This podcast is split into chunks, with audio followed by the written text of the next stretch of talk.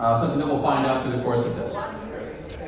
Speaking tonight are, on my left hand side, depicted by the convenient net placard I have in front of me, is Stephan Kinsella. You're not talking to me. All right. Stephan Kinsella, uh, who is a patent attorney and leading libertarian legal theorist, the founder and director of the Center of the Study of Innovative Freedom and the Libertarian Papers. Uh, he's a former adjunct professor at the South Texas College of Law. He's published numerous articles and books on IP law, international law, and the application of libertarian principles to legal, legal topics. You, you can give a hand for him.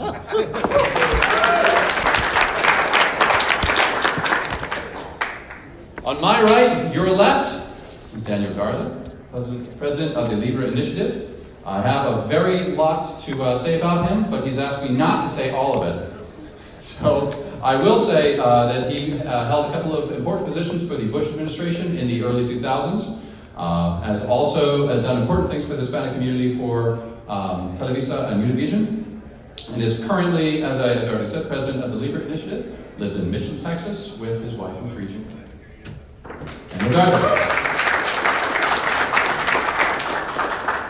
Moderating this will be Jeffrey Kaufman. I don't have a bio written for him. I'm going to let you listen to him talk about himself and then uh, field your questions. There is, for anyone who wants to participate in this, uh, Jeffrey will give you the opportunity to do so. There's a microphone at the back there so that the so that the panelists can hear you. Uh, just find me back there, and I will I will let you speak when it's your time. Thank you, everybody. Off to you, Jeff. Thank you. Um, and actually, since I see my purpose as moderator to be facilitating discussion, and this has very little to do with me, I'm going to tell you nothing about myself. And we'll just let that mystery remain. Uh, so yeah, my purpose is to facilitate these guys talking. This will, if I'm doing my job right, this will be the longest I talk in, in sequence for the entire night. Um, I do see my job to be uh, making sure that they're answering the questions that are asked. I am going to be trying to find areas of disagreement, so if there's too much consensus, I'll hopefully try to, to round them up a little bit, and my job is to, to ask hard questions. Uh, there will also be, uh, depending on how good my questions go, either some or a substantial amount of Q&A time from the audience. So if you're, if, as you're listening to this, if you have questions, um, make a mental note of them, and there will be time uh, to ask them at the end. Um, uh, that said, uh, this, while this is a debate, it is not going to be a debate with a fixed resolution. So there, it's going to be somewhat of a discussion aspect, although uh, we will be seeking to find uh, the areas of disagreement between our two speakers.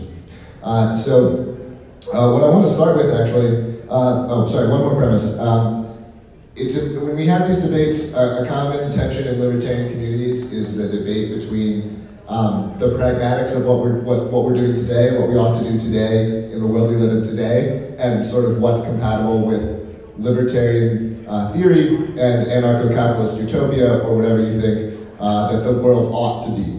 Uh, and so it's important both with our speakers and when we're asking questions to be differentiating between what do we think uh, about what should be done today, and or, or, are we talking about you know what should how, how things should be in our ideal world. Um, so I'm going to start uh, just by asking our, our speakers uh, to just lay out your position uh, on, on open borders. Uh, and we're going to start with open borders in the world today. Uh, so please lay out your position for open borders in the world today, for or against. And we'll start with uh, Daniel. So at the Libre Initiative, we've taken a very pragmatic, actually, approach to immigration uh, given the realities of the world, given the realities of the um, sometimes uh, the over statism um, that we live under, um, it's, I think it's essential um, to look at the immigration debate in three components. It has to do uh, with family, integration of family, keeping the cohesiveness of family. It has to do with the humanitarian uh, issues that are involved in the immigration um, uh, issues in that, that entire space, uh, there are needs, I think, uh, that are being driven or being um, imposed upon us that are humanitarian, and that is, I think, a, a, an important factor that, that can never uh, be lost in, in, this whole debate. Um, things like refugees, people fleeing economic uh, conditions, political conditions, the sometimes uh, things that I think people have to endure uh, because of the in, in, in the criminal space, the criminal dimension, I think, is, is, is, something that's tragic, and I think America has to be considerate of that. And then third, uh, I would say, and it's not most important, um, critical is, is uh, market demand, labor um, for uh, market forces, to address market forces, uh, to uh, there, we, we believe in, in a sort of a market-based immigration approach. Uh, so not so much open borders as, as, uh, as much as I think it has to be, um, and, I'm not talking about sort of this sort of central planners kind of thing, uh, where we decide, you know, the quotas of, of you know, where the, the market demand is now. But uh, what I'm talking about, yeah, it, and then, then just saying to the finances, this is really important. Um, this whole discussion lately, currently, that we're having on merit-based, switching over from family unification to over to merit-based. I have issues with that uh, as, as a, um, a person who believes strongly in individual freedom and spontaneous order. Um, over 200 million immigrants have come to America in, in, through the arc of history, more than 200 million. And they've made America strong, and they've made America rich. Um, I'm sorry? Said it made it great. It, it, it, made it great, absolutely it did. Uh, immigrants uh, made America great. And um, so what was important, it, important part of the discussion is immigrants have always known uh, how to fill market demand. Uh, they developed their, any skills that they needed to fill market demand or leverage their own talents, uh, their uh, vast capacities uh, to, to fill market demand. And central planners didn't have to tell us how many engineers we needed or how many doctors or mathematicians or whatever. So I, I, I resist that. So uh, I'm, I'm open borders in the sense that um, we, I don't think we should categorize the kind of immigrants that are coming in. Um, immigrants um, are creating uh, wealth for themselves and wealth for Americans. Always have, always will. Um, they complement the American labor force, which is the greatest labor force in the world, uh, as far as I'm concerned. And I, I think there's um, we should honor that uh, through the kind of uh, immigration policies that we have. So, I guess what I'm saying is. Um, a, a, smart, flexible system that accommodates for flows of, of uh, future flows of immigrants uh, that, that uh, where we address uh, family connections, humanitarian issues, and then also uh, in, in uh, market demand, would be smart, smart policy. Thank you, Jim. And Stephan, your position on open borders in the world today, in the United States. Right. So, from my point of view, I think the consistent libertarian is a consistent liber- is a libertarian because we're against aggression, right? Going back to basics. Which means that if you're consistent, you're against the state because the state is the agency of institutionalized aggression. So, in other words, you have to be an anarchist libertarian to be a real libertarian, which is what I am. Um, so, that's how I think about these issues. So when these issues arise, we live in a non free society, we live in a state dominated society. So our only question is well, it's either one of theory or it's one of practice, right? What would the world look like in a free society? And what policy should we support now by the government, which is not libertarian and can't be libertarian? Everything the state does is a criminal act. So, in a sense, we real libertarians oppose everything the state does. But the question comes down to what policy should we support now? Well, we have to first recognize that that policy is not the, the ultimate policy, because the ultimate policy is for the state to commit suicide, or whatever the word in Latin would be for the state to kill itself, right? To disband. Anything they do short of that is not going to be the optimal solution. Given that the state exists, there will be losers of any state policy. And this is one thing I think that open borders advocates, which I think I will come around to arguing for in a sense, but open borders advocates among libertarians don't want to admit this, right? They don't want to admit that there's a that there's really a choice. That we're we're libertarians. We're against the state. We're against aggression against individual people. Therefore, we have to be for open borders.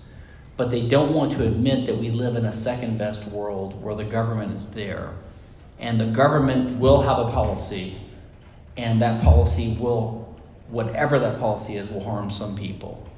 So the question is, what should the policy be? What would the world look like in a free society? In a free society, the question of immigration would make no sense. There would be no states, there would be no political borders, and everything would be done privately. Everyone who moved would be, do so by invitation from an owner or by permission of the owner of a road or something like that. They wouldn't have the right to vote, they wouldn't have affirmative action, they wouldn't have civil liberties uh, such as uh, um, uh, anti discrimination rights. They wouldn't have welfare to apply to. These issues would just disappear. So immigration wouldn't make sense in a free society. But we're not talking about that. We're talking about what our current government should do. Um, in my view, ultimately the question comes down to what can libertarian in their heart favor? And it's really difficult. And this is an issue I struggle with, and I've written on both sides, both sides of this issue. Um, the reason it's difficult is because we have a state, and the state causes victims and harms people. It makes us choose. Now, in the end, what can we do? Choose something that will be better for liberty on a pragmatic basis, or choose something that's better for human welfare? In today's society, we've had closed borders among all the major nations of the world to some degree. Not closed, but not totally open. If we open them up now, there would be a rush of people going to the rich countries, taking advantage of affirmative action laws, anti discrimination law, welfare rights, and so on. And it's in the U.S., especially given the history of slavery, the 14th Amendment, and birthright citizenship, they, or at least their children, would soon have the rights to vote, and so then they'd become part of the polity. So that would affect the political character. The entire motivation behind the Free State Project here in New Hampshire is the idea that it matters who lives in an area and who has political influence. It matters who votes in today's world, right? So the entire idea of the Free State Project is that if we get a critical mass in a certain polity, they can have an effect. And that I think is probably true. But that implies that people immigrating have an effect. If it is the case that immigrants would tend to vote for socialism or different types of policies that we favor, and they have a certain critical mass, it would result, or it could, you could believe it could result in substantially less liberty. I'm not saying I'm a consequentialist or that we have to be consequentialist, but consequentialism and the consequences of the laws that we favor has to matter. We're in favor of all these principles that we favor because of the consequences of liberty if we believe that if Japan or Israel or Switzerland tomorrow lowered their barriers completely, I think we all have an idea that they would be overrun very quickly by lots of outsiders and things would change very quickly. And those societies where they're not libertarian utopias, they are relatively liberal and open societies compared to um, the bottom half of the world or, or, or the past. So let's say the Swiss identity or the Japanese identity or the way of life or freedom itself was wiped out within a generation or two because of mass immigration. Would we be favoring it even then, even though that was the right thing to do? I'm not so sure. The problem as a libertarian is we have to recognize that the federal government in America is the steward of the government behind, in a sense, the greatest nation on the earth, but it's also the, the greatest, the most evil, powerful government that's ever existed because it's parasitical upon the wealth that the free market in this country produces. It's hard to say that any libertarian with a good heart can support the INS. Um, in the end, if forced to choose, I don't want to lose liberty in this country. I don't want uh, something to happen that will cause us in 10, 20, 30, 40 years to have lost the liberty that we have and the tenuous grasp on it that we have and the potential that we have. but in the end, we also can't support the INS. So I'm left with an uneasy um, sort of conclusion. I can never support the INS, the goons of the federal government. You just can't do it. On the other hand, you can make a theoretical case, which we maybe can get to if we have time, for how to analyze the situation and how to view that the best, second best policy that we could hope for for a state like we have now would be to do something similar to what the effective rulers in a free society would do to try to minimize the harm done to us. So that would be the policy that I would say they should adopt. And to be honest, from having read Mr. Garza's policies on his uh, website, they seem pretty reasonable. Um, no, we need to disagree. right, I'm, I, am gonna. If you have something to, to finish your point, I want to. Well, I'm not sure if he agrees with me on patent and copyright law. So if you want to get into that, uh, I, I think Stephan basically gave. So first, I'm actually just going to introduce because we, we have a lot of questions. I want to get to questions from the audience. I may just sort of like tap on the table if I want you to kind of get to the end because we, we, we do only have already only 41 minutes. Um, Stephan kind of answered both of my opening questions at once. Uh, so if you have something more to add, I'll, I'll let you. But I'd, I'd, like to hear from Daniel on if, if you're, you're designing the government from scratch, whether you might not be a fully anarcho-capitalist libertarian that Stephan is, maybe you're an anarchist, maybe you believe in, in a larger state than that. What, what, is, what does immigration look like for you in that society? So uh, the primary purpose, primary purpose of a state is to defend its people from foreign aggression. And um, so let, me just say that that's important because it, what it does is, is, is defend culture, defend your, your way, your principles, your ideas, right? Um, which is what the Spartans did against the Persians. When they defended their people, their, their ideas, their culture.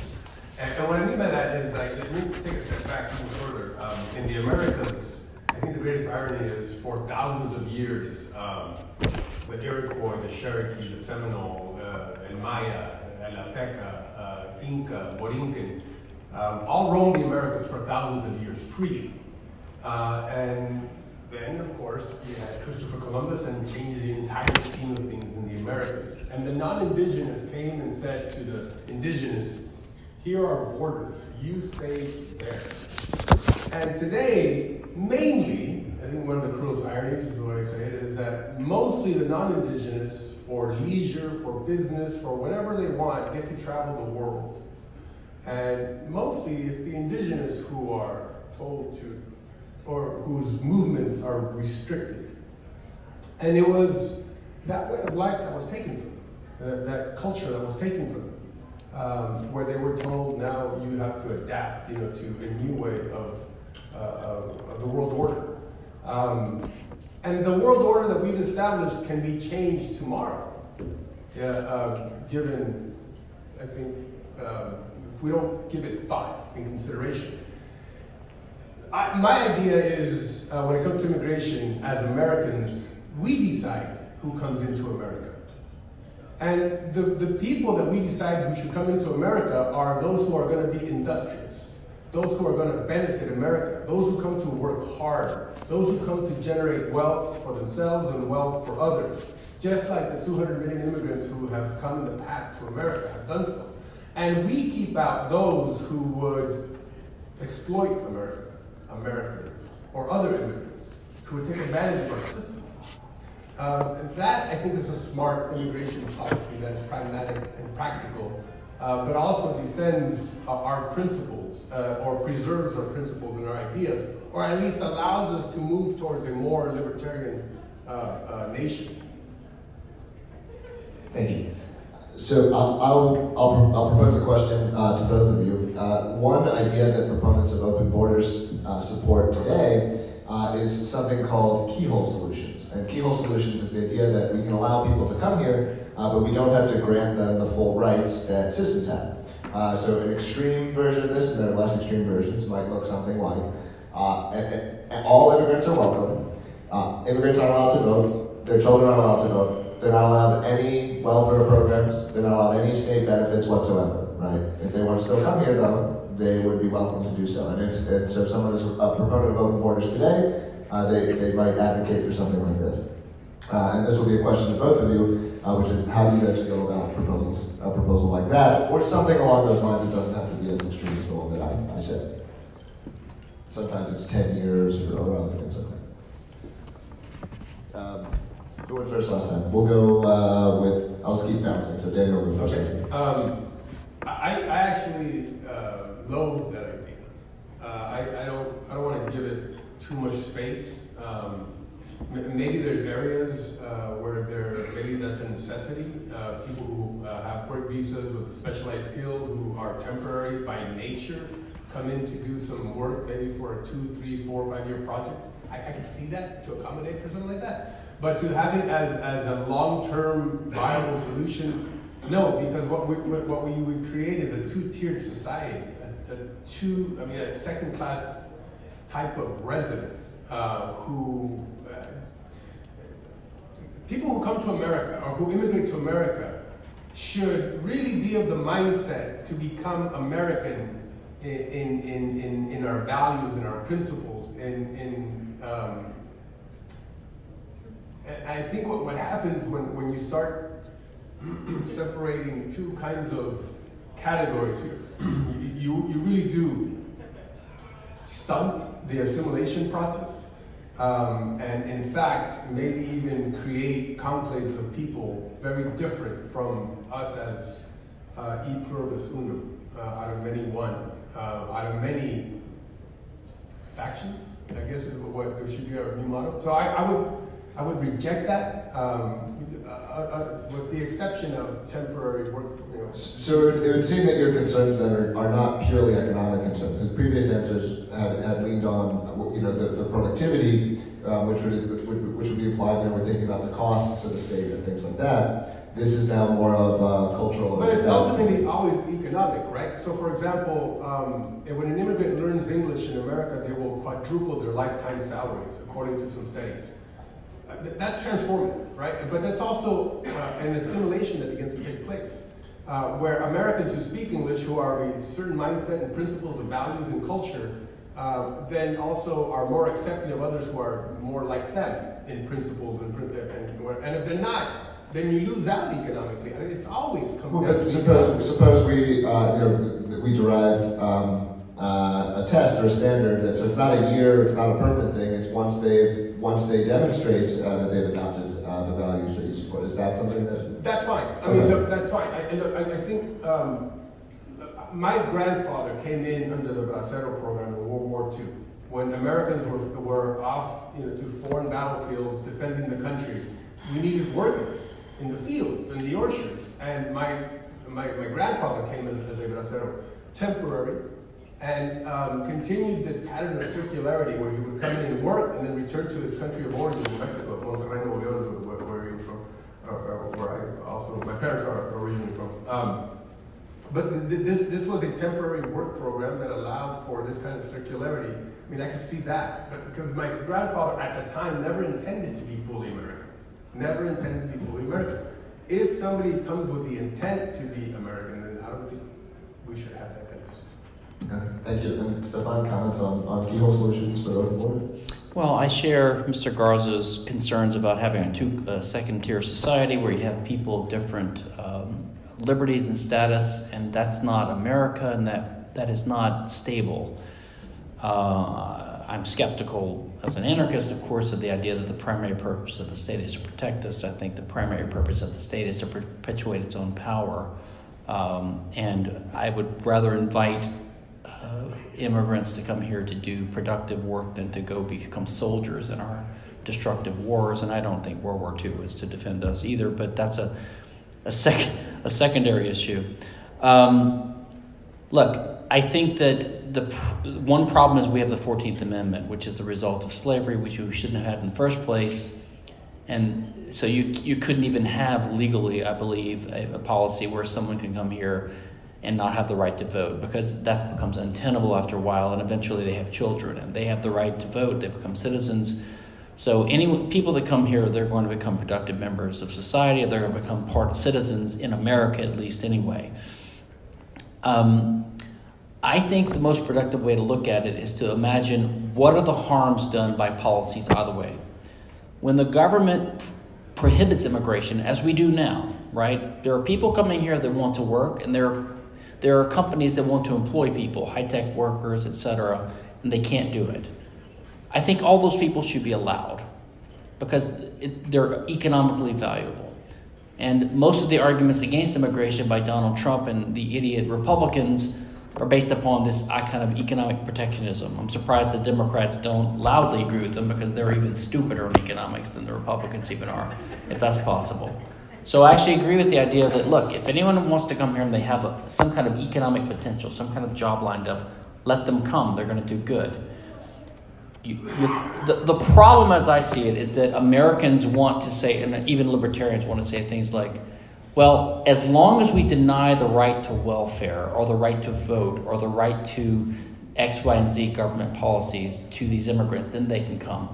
Well, first of all, that's not realistic. We know that the Democrats are never going to allow that. They're, everyone's going to have to come in on the same terms. And it's almost a little bit, it has a whiff of this alt right kind of racialist perspective of some of these European groups now where they say things like, well, if you have a smaller, more uh, uh, racially similar society, like, I don't know, Denmark or Sweden or something, then they can have a welfare state as long as they don't allow too many immigrants in. So they're, they're basically national socialists. They, they want to keep socialism alive. I mean, my goal is not to keep socialism alive. I don't think it's possible to preserve the, the kind of um, rickety version of socialism that we have in the US and keep welfare and Social Security and all these uh, these programs going for Americans and deny it to new immigrants. Uh, it's not feasible anyway. And what's the point? Why do you want to preserve this in the first place? Uh, it is true that some immigrants that come here become a burden because of the public schools, because of the anti discrimination laws, because of the welfare laws. But the solution is to get rid of those laws, right? Instead of saying that we can't allow immigrants because of our welfare system that we want to preserve, I mean, we're libertarians. We don't want to preserve this welfare system. So let's not say let's have a second tier class of citizens come in who, who just can't get all these things. I mean, if these things are a problem to give them to immigrants, why do we give them to Americans? So we need to get rid of immig- uh, we need to get rid of anti-discrimination law, affirmative action law, uh, even the right to vote in many cases, and then immigrants would do nothing but contribute economically to the country and culturally, and there would be almost no objection to them. So that would be my solution. Thank you. Um, I think this question is primarily for Stephan because he's our only uh, even theoretical supporter of open borders on this panel, although you're certainly welcome to respond. Um, so my question uh, for Stephan would be, um, in, in, your, if we've reached the, uh, your uh, uh, uh, uh we don't use anarcho-capitalist, you're, it's anarchy, right? There's no state. Um, is it ever possible, are there scenarios in which immigration would come with externalities that aren't properly considered? Right, so if you're if you're generally a libertarian, you're a believer in market, market forces, market forces work when the, the price of something incorporates uh, the full cost. Is it possible that certain immigration scenarios could come with externalities that would still not make open borders possible? And, and this is when it helps to have principles and to be an actual libertarian, right? To believe in property rights and justice. Um, this is why Ayn Rand and some of the earlier libertarians, you know, their main arguments against proposals like the minimum wage or antitrust law the main argument was not the Milton Friedman type namby-pamby argument that it's really hard for merchants to collude together, so we don't really need antitrust laws, or minimum wage laws don't really do any good. I mean, the hardcore principled libertarian argument is that there are rights. You know, two businessmen have a right to collude and set prices. Yes, accepted. That's the world. Yeah, it's unlikely. Okay minimum wage laws, people have the right to offer to pay you a penny an hour if you want. In fact, a lot of congressional interns work for zero, which, as far as I know, is less than minimum wage. And during the government shutdown, if I understand it, a lot of people were not being paid minimum wage, so I don't know why the federal government wasn't in trouble for that. But, but the point is, we have to stand on principle, right? So it, it's not always about the predictions of the way these things will turn out. I think they will happen to be they will happen to turn out right because I think that consequentialism and, and a principled case for liberty they dovetail they support each other. Um, so since, as I said, it's my job to, to push back here. There's no limits to this, right? So if you're if if known rapists or, or child molesters or murderers want to move next door to you, if the entirety of the Sinaloa cartel wants to set up shop next door to your house, there's no externalities imposed on you. You have no rights Right. To, to, anything like that. Yeah. Or- So yeah, right. So the reason I, I mentioned that preamble was because the externalities question is sort of a Chicago type question. It's about this idea of public failure or market failure, and when there are ex- externalities and people do things that impose costs on other people that are not being properly internalized by the free market, that we have an argument for the state to step in, which is the sort of Richard Epstein. Uh, argument for a, a limited government, or Suppose it's not about the state; it's about your moral right as an individual. Do you have a right to?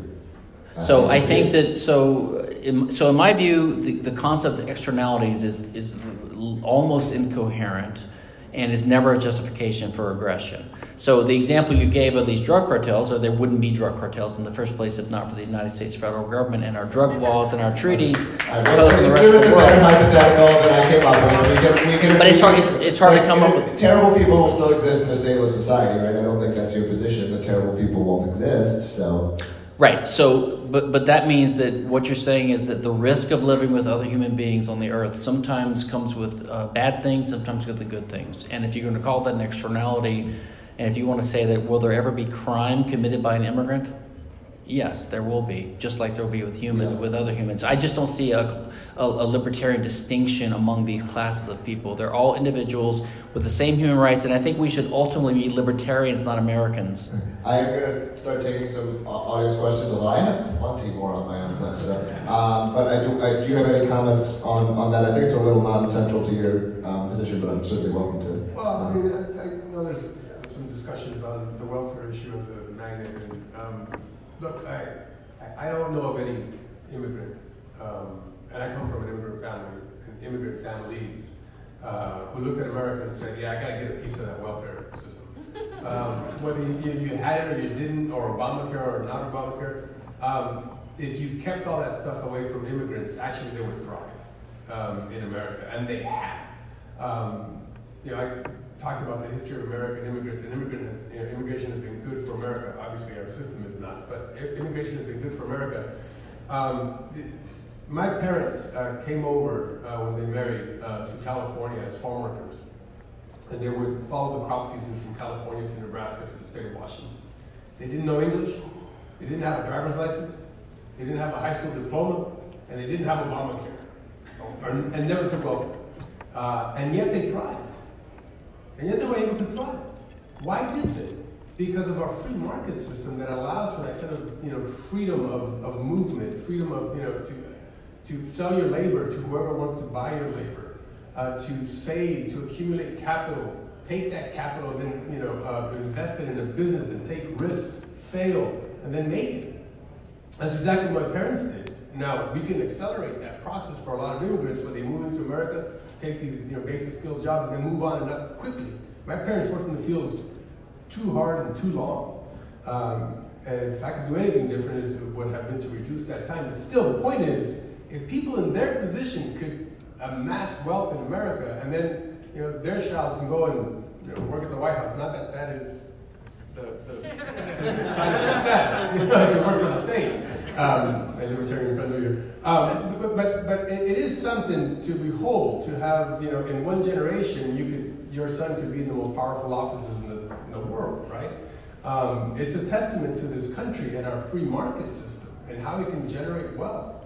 Um, so I, I'm, I'm not afraid of externalities. I'm not afraid of removing this or adding that. Uh, immigrants are going to do well, always. Thank you. I know we, we've got a couple of individuals here who are, are really dying to ask a question, so we're going to pivot to some audience questions. Okay. Hello, everyone. I'm Juan from Juan Carpio from South America, libertarian. Um, I, I'm truly inspired by the, of course, Murray Rothbard, and but also Professor Hans Hermann Hoppe's contribution to contribution to libertarianism. And let me put here point uh, that I'm more pro closed borders than Stephan Kinsella, and even as a Latin American. Why is that? Let's rock the boat, right? So, here's the thing. My sister married a Nor- Norwegian guy, a Norse, and she went through this two, three year process of adapting to the culture. Because, why? Let me tell you, I live in Quito, Ecuador. The streets are dirty, the bus stops are dirty. People don't treat each other very um, elegantly, so to speak, because you know they're always in a rush, whatever. But streets are dirty. Uh, people are not punctual. People are not worried about excellence overall. I'm not whatever verb you want to use on my own culture, so to speak. But let me say this: um, in Latin America, we have been isolated. Uh, 10,000 years from the rest of the world of exchanges and commerce and all those things we libertarians cherish as builders of civilization and civility, which is my point, and at least 500 years from the Spanish side, right? So uh, the thing is, I truly consider, and this could sound really contradictory as a South American, that uh, America should have closed borders, allow people little by little so they can adapt to Western values. Why is, is it that um, migrants did so great things over the last decades in the US? Because uh, the migrants that usually came were not after the welfare state benefits and political correctness and equality in the bad sense that you get the equal treatment under unequal merit, right? Um, so I truly believe that you should have a period of adaptation. Of course, that could, uh, you know, it could harm me or, or benefit me. I don't really care. But I truly see America as a very exceptional experiment of liberty in, in human history. And my question to both authors, especially Stephan Kinsella, is why not present this radical case for closed borders where you actually choose for people that have gone through this very, I don't know, how, let, let, let's just introduce this term just to finish my question. Cultural capital, prerequisites, so that people can come here and actually add, as immigrants of all used to do, the entrepreneurial people came. Now you will have hordes of people just making a mess of it. And trust me, it will be a mess. Let me just answer quickly, and Daniel can have whatever comments he wants. Um, look, the bottom line is things would improve, in my view, if we did a few things. Number one, we increase the number, the quotas that people can come here. The guest worker program would be a good idea for seasonal workers. Um, if we started selecting for economic merit in the sense of people that want to come here and do something economically productive. Um, I'm in favor of all that. That would be an improvement because it would reduce the harm done by both of the alternative policies that we have now. Number one, it would reduce the forced integration aspect that Hoppe talks about because if you have people coming for an actual job, they're not coming to just parasite off the rest of us. And on the other hand, if people wanted to bring people over as guests or invited workers, they could do that. So it would reduce the forced exclusion aspect of the harm that Hoppe points out. So I would be in favor of expanding the numbers and making them more merit oriented so that you could say the quality is better. I don't know exactly how you do it. And the problem is that, as you know, Mr. Garza pointed out, we want to have industrious people. The the real problem is a political problem. The problem is that people that make these standards are politicians who are not industrious people. These are the parasites that rise to the top of society, uh, and they are not free market oriented, they are not libertarian, and it's hard to believe, to expect them to adopt policies that will achieve this. But if they did, I think it would be an improvement. Yeah, I, I agree. The, the, the IRCA, the Immigration Reform Control Act, uh, that Ronald Reagan advanced, um, uh, absorbed the three million that at the time were here illegally or without authorization, uh, but it didn't it didn't allow for future flows of immigrants. And even Uh, just this week, during the State of the Union speech, uh, Donald Trump said that he wants to expand uh, our immigration numbers because of the labor demand. Uh, so even see, he sees benefit. Now, obviously, he doesn't want to expand on the, on the humanitarian side and the family unification side. Uh, but even he sees that, we should expand. Why? Because in, in restricting legal immigration, then we induce more illegal immigration. Uh, and that's not good for America. Um, I think uh, what's, what has been good, uh, again, is, is um, uh, has been, you know, absorbing the flows of immigrants and those who really want to come to America and be a part and be American. I think that that's been critical. Now, I, I, I would be for sort of a, a, a, a, guest worker program as long as it didn't shut the door to permanency. Um, if, if somebody wanted to pull that trigger. Uh, but to keep somebody in, in, in, a temporary worker program, and that's where you'll stay, uh, I, I find unacceptable. Um, but to, to this gentleman's um, point. Um, can, you, can you elaborate on why that's unacceptable? On, on the temporary uh, yeah. guest worker program? Um, because again, you're creating a two-tiered society. You're creating two classes of, of people in America. One citizen that is fully invested and, and takes ownership of America, uh, who has a franchise and agency, and one who doesn't. Is, is that bad for is, is that bad for the first class American citizens, or is it it's bad? bad for everybody. It's bad for the entire society. It's bad for the children. It, it, it causes um, uh, a stigma on them. Uh, it, people. Um, there's there's also I think a, a uh, um, you, I guess you're treated as a child of a lesser God in, in, in a sense, uh, and and that's that can never be good uh, to the psychosis of the person or the ethos of the person. Um, it, there has to be, look, um, I, I, we criminalize everything. Uh, there is an overcriminalization, overcriminalization that takes place. And um, now I understand that you know to have security at the border, we, we need to criminalize you know um, the, the issue of who comes in and who doesn't, and, and that tag is put on a person. We even call people illegals, you know, as like as if a, a humanity can be illegal. Uh, I, I, find that offensive actually. Um, I don't think any human is illegal. Um, in the 1920s, we, we passed a, a, a law, it was prohibition. And we prohibited uh, uh, the, the, production, the consumption, and the, and the distribution of alcohol. It was a felony. And for want of a beer, Americans were arrested and thrown in jail for want of a beer.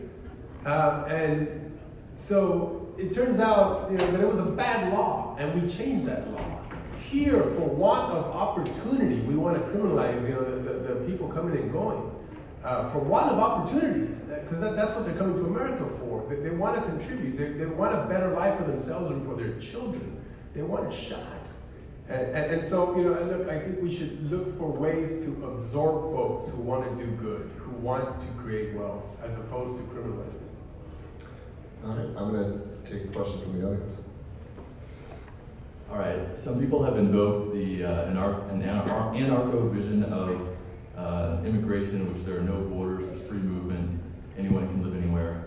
And I want to call that into question um, based on the ideas of Robert Nozick. Is it not the case that in an anarcho society, uh, neighbors would gather together with neighbors, they would form associations, they would establish um, sort of boundaries and uh, levels of requirements for participation in a community, and then in establishing that, um, that would essentially be our immigration law, but in a competitive landscape. So I guess what I'm, my, my question is, um, does a, right, a strictly rights-based analysis apply here when the alternative would create an, a similar or equivalent system, and, and should we really be asking the questions that the people in those uh, associations would be asking about who to, who to include in our society and how to um, integrate them. I, I think I understand the question. Let me condense as quickly as possible, and if people want to read up further, look, your question basically, the idea is this. We have an idea of, of government distortion in place right now that harms people what do we do about that? What policy should we have? What should we be moving towards? We have to have an ideal in mind. This is why minarchists and anarchists differ on these things. Uh, yeah, in a, in a free society, in a private law society, as Hoppe calls it, in an anarchist society, Uh, and by the way, Nozick was not an anarchist, of course. Nozick was a, was a statist. He, he, his whole book, Anarchy, State, and Utopia, is an argument in defense of the state. Uh, it's a completely flawed argument, and uh, but he, but even real anarchists, unlike Nozick, um, yeah, we, we accept that there'd be private property regimes and agreements and contracts and customs, and there would not be totally free movement of people. That's why the idea, like of Hoppe, was to say you have anarchy, you have monarchy and democracy, and this idea we have that that was a movement towards prosperity or, or an improvement in society is not necessarily true. That the move from monarchy to democracy was worse in some ways. And so the whole idea is that if we want to model what we should be moving towards, maybe the way that a monarchic society would, would operate is closer to a free society than the democratic society would be. This is how these arguments go. So, the, the whole idea, I believe, is that um, uh, the policies that we should adopt would be those that would reduce what I call forced integration, which is the idea that um, anyone can move anywhere, be next to each other. They can use public roads, which is public infrastructure paid for by taxpayers. There can't be any discrimination. Look, I'm not in favor personally. I'm a cosmopolitan. I'm a libertarian. I'm an individualist, citizen of the world, Montessori, blah, blah, blah, right? But people do segregate different ways. This is how life works. And if people want to segregate, you better let them do it instead of making it illegal. The government is in no place to do that. So the, the policy that the government should adopt should be one that does just not try to force people to live with each other. They don't want to, but it allows free movement of people. And by and large, when people want to hire people to work on their lawns or to work in their factories or to be neighbors in their communities and buy their real estate, these are voluntary transactions. And ultimately, I think a cosmopolitan individualist uh, attitude will prevail over old world, old fashioned kind of racialism and bigotry and segregationism. But to the extent people want to pay for that, they've got the right to do it. And Daniel. Um, I mean, I'll repeat, uh, we decide who comes in. Um, like the gentleman was saying, uh, very much in that same spirit. Um, look, I, um, our forefathers, our brothers and sisters and grandfathers and um, mothers died in foreign battlefields to defend the principle of this country, which is to be a free country, free people, a voluntary exchange, um, to have freedom of expression, freedom of religion, freedom of thought. Um, that we defend those principles to this day. I think it's important, and that if the state does exist, it exists to protect those freedoms um, and the people who believe in those freedoms. And so, if anybody would um, would subvert those, um, would be an enemy to to those values and those principles, I would question their entry into America. I am going to reserve uh, my moder- use my moderator privilege for the last question, but I don't think we're there yet. So I think we can take at least one more audience question. So um, the the question relates to uh, tribals of natural people just naturally being tribal animals, and the um, with also with respect to uh, IQ differences among different groups. And um, this idea that the indigenous people of any continent really um, were just roaming freely until the European Europeans got there. Um, well, they were fighting with each other freely before the Europeans got there, and the Europeans brought ideas of the first, I mean, the first voluntarism really European slash Western idea, and I mean, it may be well good to say that immigrants should assimilate, but they're not, they don't. They, I'm from the border, from Mexican border, Mex- Mexican, from Douglas, Arizona, was born there, and they, um, well, they, they drive around with flags in their cars, and those flags are not American flags, flags of, of, of other countries, of South American countries, and uh, of course, immigration as, as free as anything. And I, I migrated to New Hampshire. But given the, the, the current reality, uh, my hometown, I mean, the whole state of Arizona, see what's going on down there. Statistically, uh, Latinos vote to the left.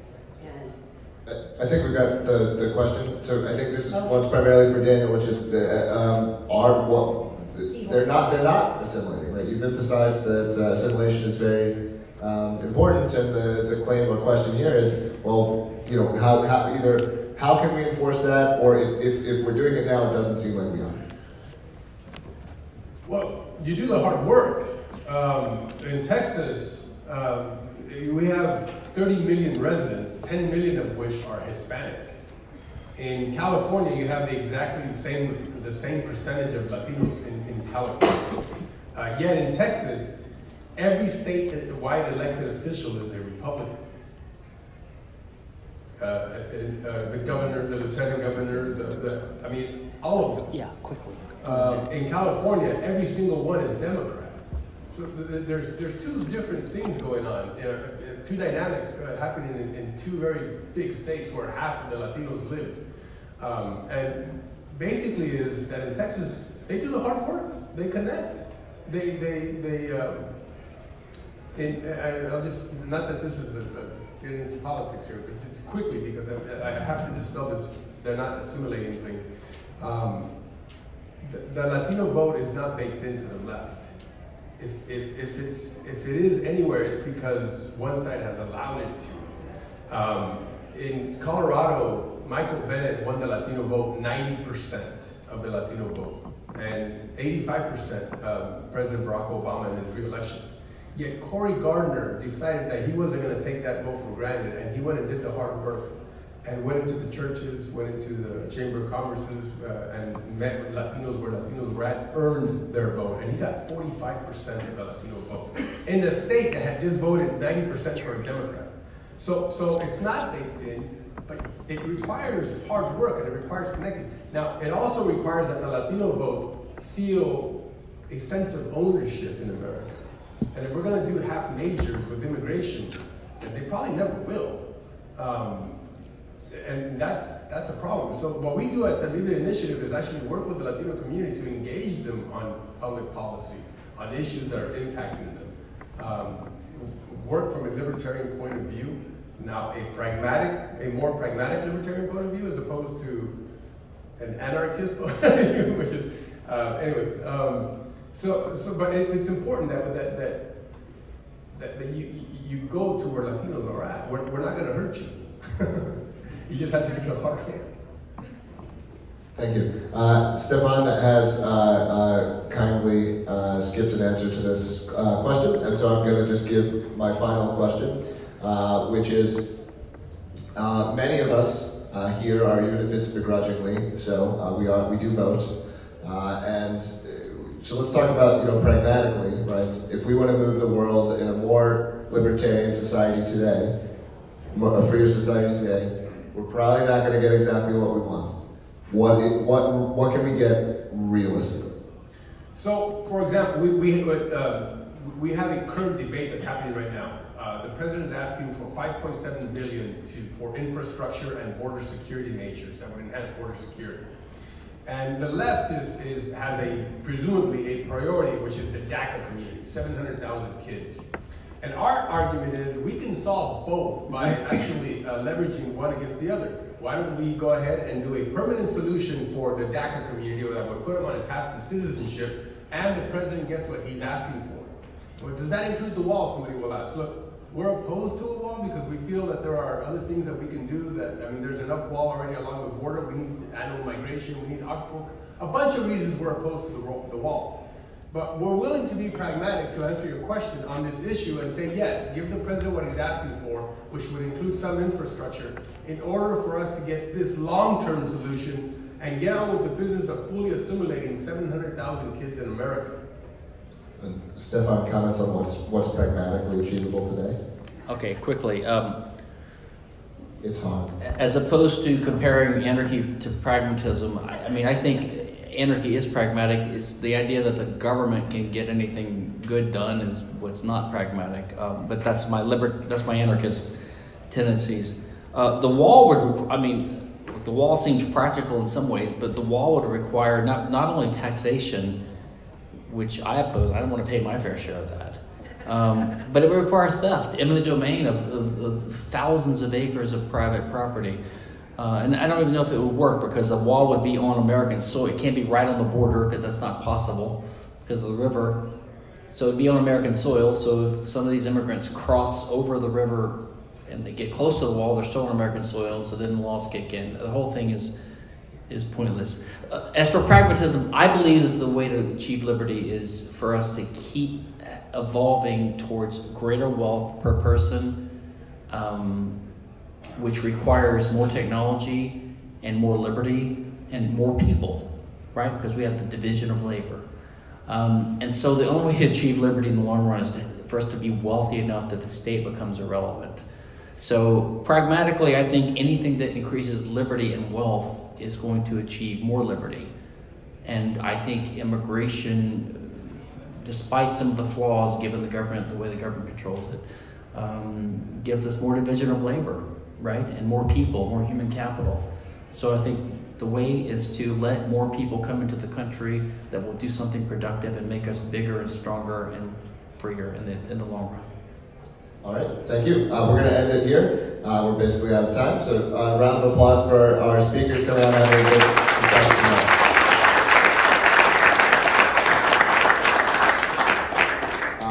plug any? Check out the what? If someone is very interested in the Libre Institute, the next step is to sure uh, www.belibre.org, b e l i b r e.org, or go to Facebook. Uh, we have a million followers almost. Uh, uh, the Libre Initiative and then on Twitter as well. Leave it in Thank you. And Stephan, is there anything that you would like the audience to do in terms of keeping up with your writings or ideas?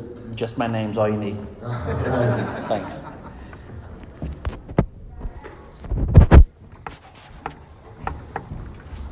I completely mangled Jeremy, Jeremy's name. I think I called him